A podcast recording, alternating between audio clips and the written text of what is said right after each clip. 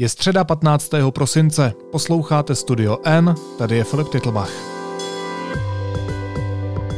Dnes o prozření Andreje Babiše mladšího.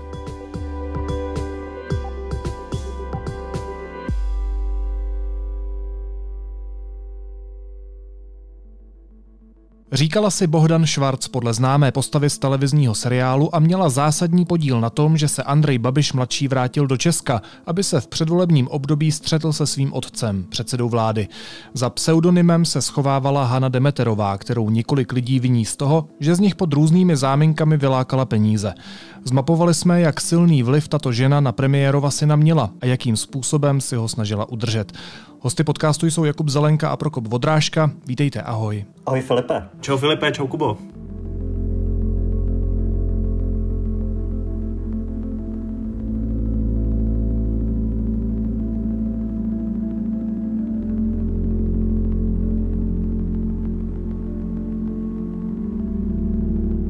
Proč se Hanna Demeterová schovává za ten pseudonym Bohdan Schwarz? Jakube. Uh, Hanna Demeterová má velice, řekněme, barvitou minulost, kdy uh, vlastně vylákala z řady lidí stovky tisíc korun.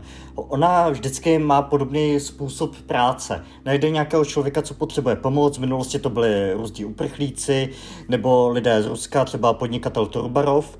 A pak uh, vlastně zvedne vlnu solidarity, která jde prostě skrz média, lidi na ně přispívají, ale ty peníze nemusí k těm uprchlíkům nebo k těm potřebným doputovat. A nebo přímo působí na ty lidi a snaží se z nich vylákat ty peníze napřímo.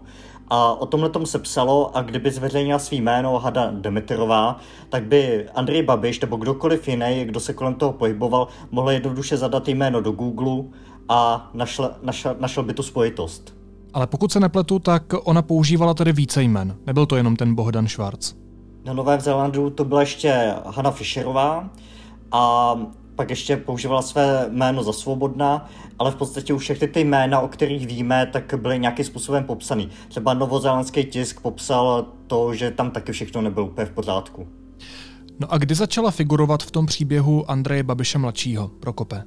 Tak eh, ona se to začala zajímat zhruba v tu dobu, kdy kdy se objevila ta, tenkrát ta reportáž, kterou dělali seznam zprávy, jak vlastně naš, vyrazili za Babišem juniorem do, do, do Švýcarska, tak v tu dobu se o to začala zajímat. A vlastně jako figurovat v tom smyslu, eh, že začala komunikovat s eh, Babišem juniorem a začala s ním nějakým způsobem spolupracovat, tak to se bavíme o začátku letošního roku, zhruba prostě nějaký únor, jestli se nepletu, a to je taky doba, kdy vlastně ona se s ním spojila a začala ho svým způsobem mu popisovat to, co ona k tomu příběhu se sbírala. Ona je totiž, co jsme pochopili i z té debaty s mnoha lidmi, ona je velmi schopná v tom, že prostě dokáže hromadit informace, dokáže se s těmi lidmi bavit velmi, velmi dobře, dokáže, bych řekl, propojovat, dokáže komunikovat i s vysokými, s vysokými třeba politiky. Takže ona prostě sbírala informace, které se postupně objevovaly a, a udržovala zhruba rok, co jsem pochopil, předtím, než s ním začala komunikovat, prostě živou nějakou facebookovou skupinu a ten svůj profil, kde jako se pořád ptala prostě, co je s Babišem juniorem, co se mu stalo a pak se pomocí toho vlastně dostala i přímo k němu a začala s ním řešit to a u, jakoby v úvozovkách mu otevírat oči, jak on sám říká, vlastně co na tom jeho případu nesedí. Takže kdybys to měl schrnout, tak jak vlastně velkou roli v tom jeho příběhu ten poslední rok hrál? naprosto zásadní. Ona, ona vlastně byla jeho, já nevím, jak to popsat, jak bys to řekl ty, Kubo? Byla to jeho mentorka nebo uh, vlastně rádkyně, nějaká blízká osoba, která Andrej Babišovi chyběla a v podstatě dal na jí rady.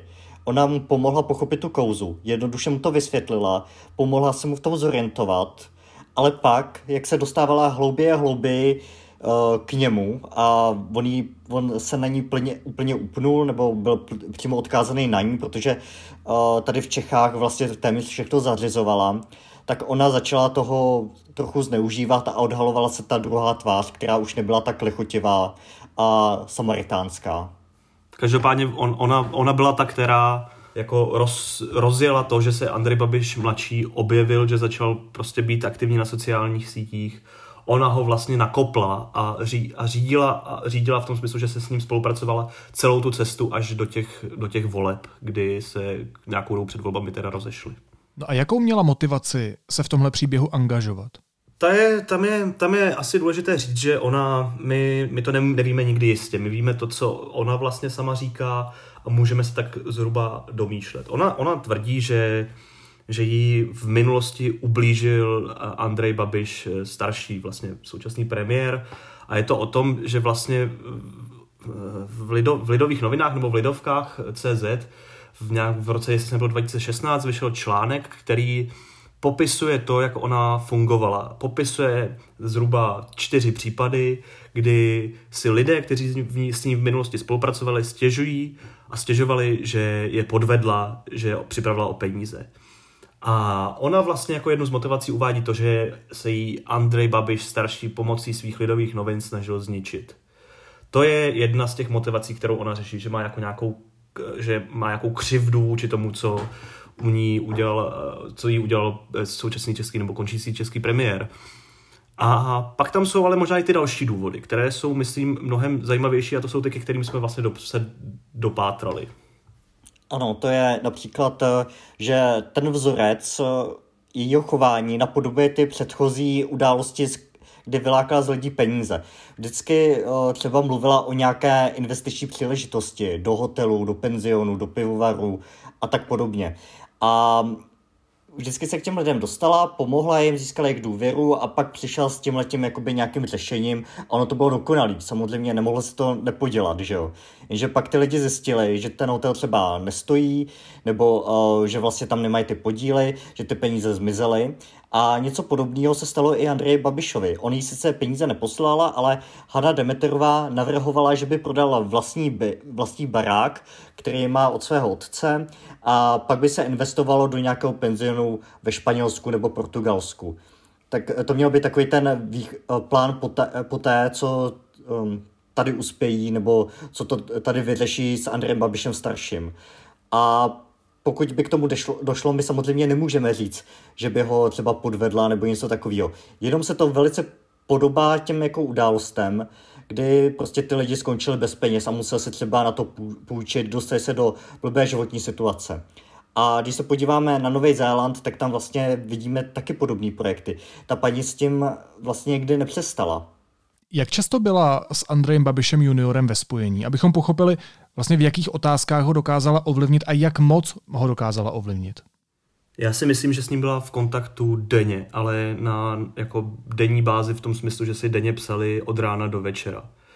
Oni, co jsme, tak ono je to tak, že ona s ním zveřejnila nějakou soukromou konverzaci. My jsme pochopili, že spolu řešili všechno, ať už to byly jeho příspěvky na sociální sítě, ať už to byly nějaké věci, které ho trápí, ať už to bylo věci, které, když se přesuneme směrem k těm volbám, nějaké jeho působení v Česku, ona mu uh, volala, volala taxíky někam, ona s ním řešila opravdu první a poslední. Ona byla v, v tom slova smyslu, byla prostě nějakou jeho sekretářkou, když to takhle řekneme, ona vlastně se propojila v tom smyslu, že to, co třeba vycházelo, dejme tomu eh, novinově, to, to jaké byly novinové články, jaká byly jeho vyjádření, vlastně byla často věci, které, které napsala ona.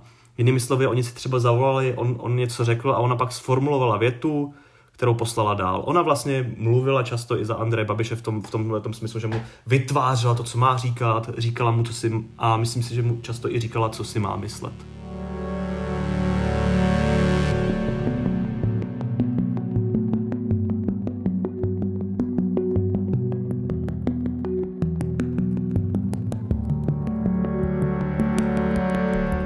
Co je to vlastně za konverzaci, o který mluvíš? Proč ji zveřejnila? Ono je to tak, že ona s ním spolupracovala celou tu dobu až někdy zhruba do září. V tu dobu se vlastně lidé kolem Andreje eh, Babiše juniora začali zajímat ti další lidé, kteří s ním byli, třeba Vít Klusák a další, zajímat o to, kdo, kdo vlastně, kdo ta Hana je, protože oni nikdo, nikdo vlastně neznal. Všichni věděli, že to je Hana, a že, že to je nějaká Hana, Hanka, která mu radí, že je z Nového Zélandu, ale vlastně nikdo, nikdo nevěděl, kdo to je kdo, kdo mu vlastně radí, kdo je ta tajemná Hanka. A když to zjistili, tak on se s ní, on s ní vlastně pak, když to zjistil i Andrej Babiš mladší, který pak jsme, to vypadá, že s ní taky jako vlastně nevěděl, kdo to je. Že věděl, že to je nějaká teta Hana a tím to pro něj končilo. Tak s ní vlastně přerušil komunikaci. A ona se poté rozhodla, že soukromou konverzaci, kterou měla s ním a s dalšími lidmi, se kterými komunikoval, jako byl třeba europoslanec Tomáš Zdechovský nebo Vít Klusák, nebo filmař Vít Klusák, nebo novinář Pavel Šafr, takže zveřejní. Takže ona vzala veškerou soukromou konverzaci a zveřejnila ji v takovém, uh, takovém prazvláštním dokumentu, bych se nebál říct. A je to určitá za její pomsta. Za peníze. A je to určitá její pomsta. Ona se chtěla pomstít Andrej Babišovi mladšímu, kterého vnímá, jako že ji podrazil. Jakože ve chvíli, kdy prostě ona mu tady rok pomáhala a ve chvíli, kdy šlo do tuhého, tak on se na ní prostě vykašlal. Takže je to, jeho form, je to její forma pomsty juniorovi. Mm, nebo taky zároveň to může být obhajoba, že jo? Ona to podává jako obhajobu. Ale to, že někdo vydá vlastně tak citlivou konverzaci, kterou ještě mimochodem upravila, protože jednu třetinu tam nedala. A když jsme takže vlastně nevíme, co se v této části dělo.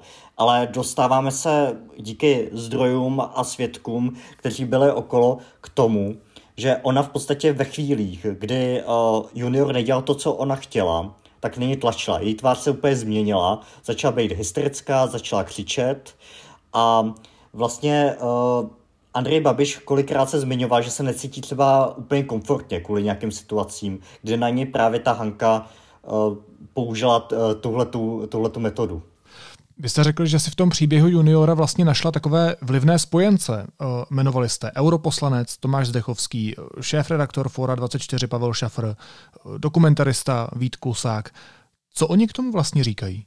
Oni samozřejmě viděli ten velký příběh Andreje Babiše mladšího, nějakým způsobem fandili. Lidské taky nějak eh, zajímal a dělali uh, různé aktivity, aby mu třeba pomohli. Pavel Šafr mu pomohl sehnat byt, uh, kde platila, platil nějaký snížený nájem.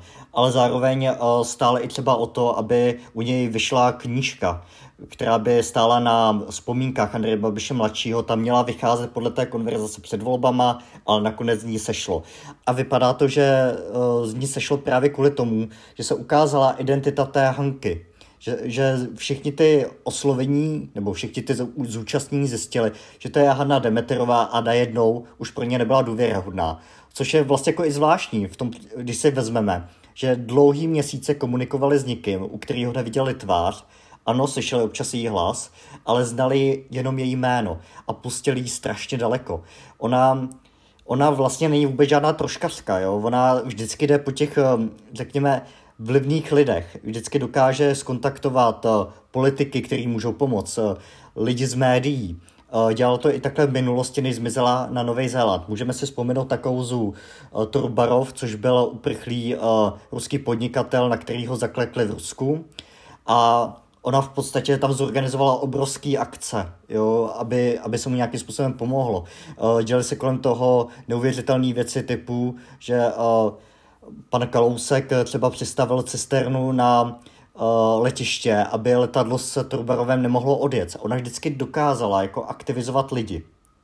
Jo, ve všech ohledech. Dokázala psát uh, velvyslancům. To je vidět konec konců z té komunikace, že hledala vhodné psychologi, že psala, že třeba stál strašně o to, aby se junior setkal s Kalouskem a pomáhala to nějakým způsobem vlastně, nebo tlačila to nějakým způsobem dopředu, aby se setkal s Pavlem Novotnem, který vystupuje taky nějak agresivně uh, proti Andreji Babišovi staršímu.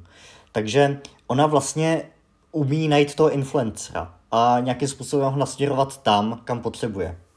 Z čeho paní Demeterová žila? Měla ona z toho vztahu s Andrejem Babišem mladším nějaké prostředky, nějaké finance, nějaké výhody? Vyplatilo se jí to? Já si myslím, že se jí to finančně nevyplatilo. Ale je možné, že by si to právě do budoucna, tedy že kdyby se to celé dotáhlo, jak jsme mluvili o tom, že, že měla vlastně nějaký plán a s ním tím Andrejem komunikovala, že by si to vyplatit mohlo. Ona, ono to nebylo tak, že on by, Andrej Babiš mladší prostě se tady uh, jako netopí v penězích, a, nebo v, během svého pobytu prostě v Česku. On, on měl, myslím, že finanční problémy, protože prostě že víme, že nějakou dobu prostě nepracuje, je to člověk, který který v minulosti řešil nějaké asi psychické problémy, má nějaký složitý, složitý vztah, prostě není, není, není to člověk, který by jí mohl platit. Ona vlastně to dělala, dělala asi s nějakým, možná i svědomím toho, že do budoucna, tedy když to celé ukončí, když to dobře dopadne v tom smyslu a což byl taky, myslím, že jeden, jeden z jejich cílů, když to dobře dopadne, co se týče českých voleb a Andrej Babiš skončí, tak si myslím, že aspoň já si to myslím, že pak přemýšlela nad tím, že kdyby vyšel ten její plán, což my tak se jako domníváme, že takový mohl být, že vlastně chtěla opravdu s tím Andrejem zkusit vymyslet nějakou, nějaký podnikatelský záměr vlastně v Portugalsku, tak by si to v, tom, v tu chvíli asi vyplatit mohlo. Já bych ještě možná dodal, že vlastně jednak nevíme, z čeho žila, ale protože je tam 12-hodinový posun, tak ona vlastně přes den nemohla ani pracovat, jo? protože ona musela žít v noci a celý to organizovat. Protože když tady byl den, tam byla prostě noc. Takže to vyvolává samozřejmě otázku toho, jestli ji někdo mohl platit, eh, někdo jiný než Andrej Babiš, jestli ona tam mohla být placena někým.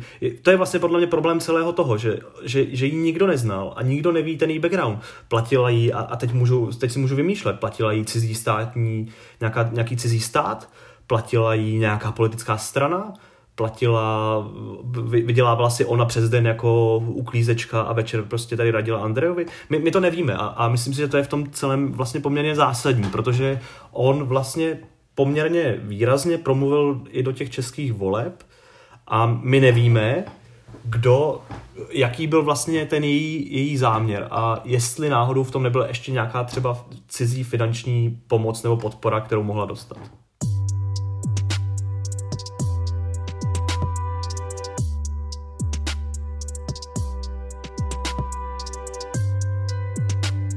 Mně přijde zvláštní, že si to nezjišťovali hlavně ti lidé, kteří s ní komunikovali skrz toho Andreje Babiše mladšího, kteří se ho jaksi zastávali ve svých veřejných vystoupeních, jak jste říkali, tak třeba dokumentarista Vít Klusák, pokud se nepletu, tak eh, o něm točí dokument.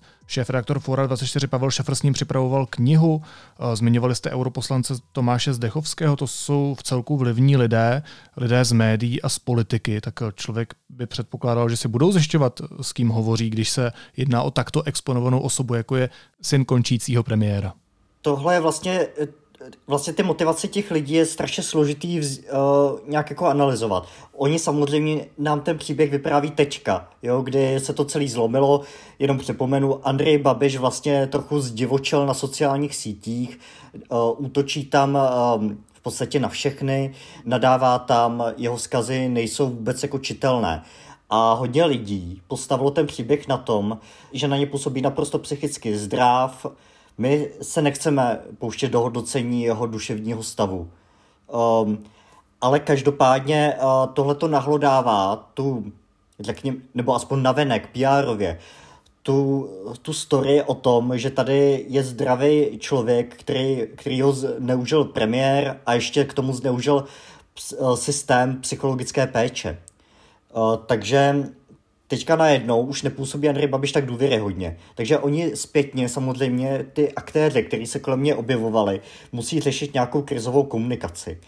Oni samozřejmě popisují tu Hanu Demeterovou, nebo jaký znali Hanu, jako extrémně uh, charismatického člověka, který si dokázal ke každému najít cestu. Třeba jeden z těch aktérů mi popsal, že uh, třeba říkala, a my se vlastně známe.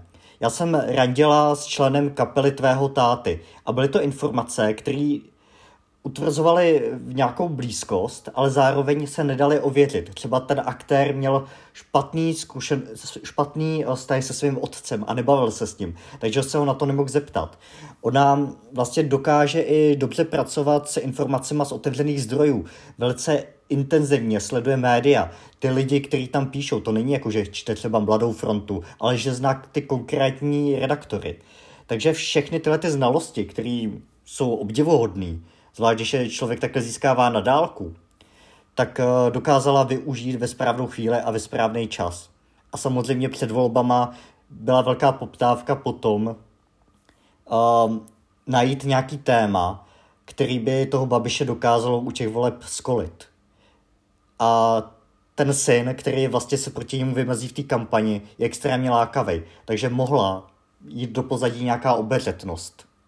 A tam je třeba ještě říct, že někteří z nich to, že to řešili, že to nebylo tak, že, oni, že by jim to bylo jedno. My, co jsme tak projížděli, třeba tu konverzaci, kterou ona měla s Pavlem Šafrem, tak on tam nad tím také uvažoval, vlastně jestli je v pořádku, že s ní komunikuje, že s ní tady ty věci řeší a neví, kdo to je že vlastně by se jí to hodilo do té knihy. On sám se to třeba obhajoval, eh, a teď berme to tak, že to je její konverzace, že to je něco, co poskytla ona, tak eh, můžeme spekulovat nad tou pravdivostí, ale je to, ona tam, on tam vlastně popisuje, že to vnímá jako, když byla aféra, aféra Watergate, která měla vlastně ten, ten toho whistleblowera, kterého celou dobu vlastně ty novináři neznali, znali ho jenom jako hluboké hrdlo, a on si takhle vlastně nad tím přemýšlel, že se to takhle si obhajoval to, že, to, že nezná vlastně tady člověka, který, který s tím manipuluje, že bral, že ten veřejný zájem toho, aby tady vlastně Andrej Babiš mladší mluvil a aby promluval do toho prostoru, je tak velký, že, že tohle to vlastně dokáže přejít. Což ale samozřejmě neobhajuje to, že on prostě zacházel za hranici nějakých novinářských standardů, kdy třeba poskytoval eh, tomu svému zdroji informace, nebo jak budou strukturovaný ty články a podobně. Jo, eh, takže uh, není to o tom, že tam byl jenom nějaký zdroj anonymní, který dával dobré informace, ale novinář vždycky, když něco takového má, tak musí udělat tu novinářskou práci a ty informace ověřovat. Pracovat s tím nějak kriticky.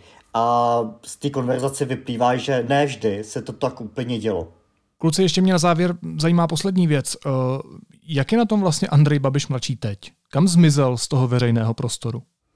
Lidi kolem mě říkají, že se začal nějakým způsobem izolovat. Eh, hodně těch kontaktů eh, na lidi, kteří byli kolem něj vidět, kteří s tím slavili narozeniny nebo se s tím fotili, tak s ním přestal komunikovat nebo se je zablokoval. Viděli jsme třeba na Twitteru takovou přestřelku mezi Andrejem Babišem mladším a Pavlem Šafrem, Eh, kde se ukazovalo, jak se navzájem blokují a posílají si nějaké zprávy. Zase je otázka, do jaké míry, jestli to byla pravda, protože to máme jenom z té Andrejovy strany.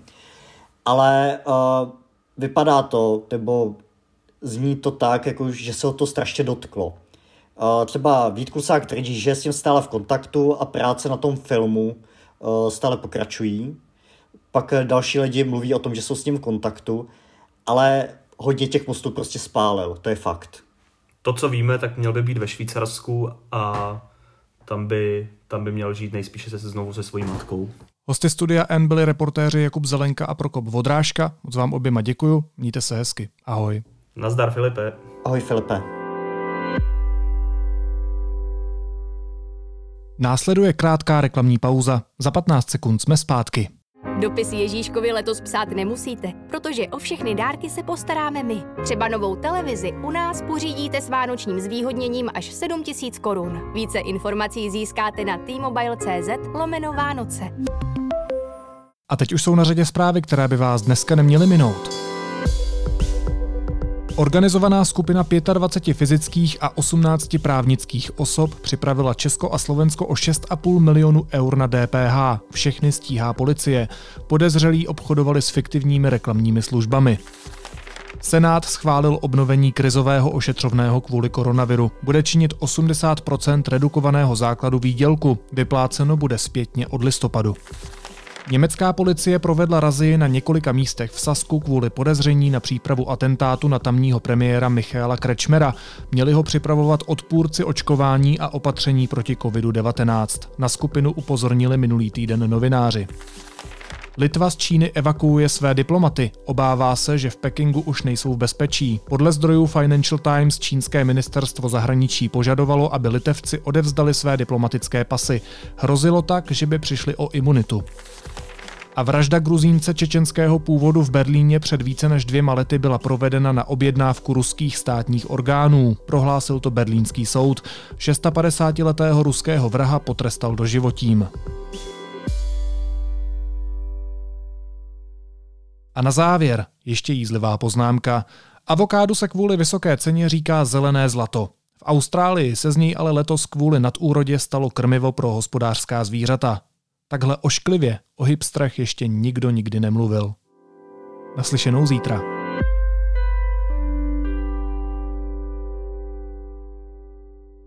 Ke každému ročnímu předplatnému deníku N si můžete podle svého uvážení vybrat dvě ze čtyř knih naší edice N, které vám věnujeme jako poděkování zdarma. Speciální nabídku najdete na deníkn.cz lomeno Vánoce.